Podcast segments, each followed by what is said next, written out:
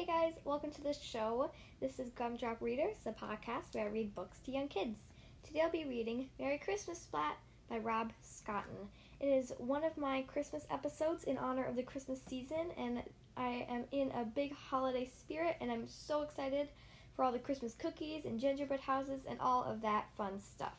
So without further ado, let's get right into this fun Christmas themed book. Okay, here we are on page one. It's very important to write a letter to Santa, said Splat. How else will he know what to bring you for Christmas? Seymour nodded. Splat's pencil scratched across the page until, Finished! he exclaimed and proudly showed off his letter. Seymour was impressed. Splat's little sister wasn't. His letter said, Dear Santa, can I please have a really big present for Christmas? Thank you, Splat. P.S. I've been a really good cat. Only good cats get big presents from Santa, she said. Are you sure you've been good? Of course, said Splat. She gave Splat a look that only little sisters can give. Really? Splat stuck his nose in the air and marched out of the kitchen. I have been good, he said. Seymour nodded. In fact, I've been very good. This time, Seymour shrugged, and Splat had an awful thought that made his tail quiver and twitch. Maybe I haven't been good enough. Splat tried hard to remember. Yes, he decided. I'm sure I've been good enough. But just in case. Mom! cried Splat. I'm going to help you get everything ready for Christmas. Oh dear, said his mom. Splat took that to mean, Thank you very much. You really are a good little cat.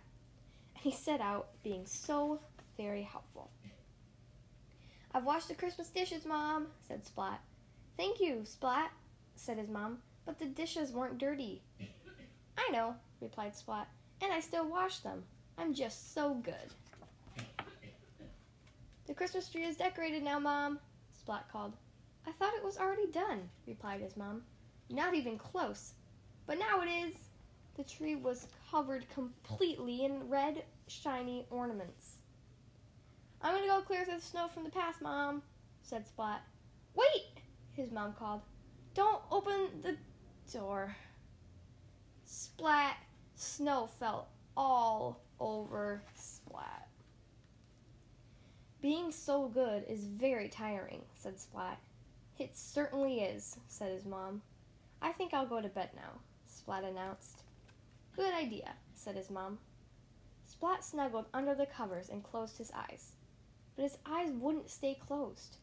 Maybe I'd better wait up for Santa and tell him how good I've been, thought Splat. So Splat took his flashlight from the drawer and waited. All was quiet until clip clop, clip clop, Splat heard reindeer on the roof. But the clip clop slowly turned into a tick tock.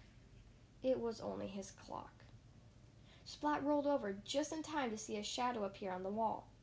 Santa! Splat called but it was only Seymour making an ice angel on the window. Splat huffed, pumping his pillow, and waited some more. Santa has to come soon, thought Splat, but the rest of the night passed silently. As he was looking back and forth, Santa had crawled through the chimney, walked around Splat's bed, and set, looked, read his note, and then went back up the chimney but Splat didn't see him. The rest of the night to Splat passed peacefully, without even a whisper. Christmas morning shone through Splat's bedroom window, but he was not the least bit excited. His little sister came to wake him.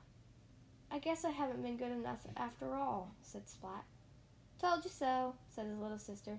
But you can play with Kitty if you like. Thanks, Splat said in a little voice as his sister handed him her little kitty doll.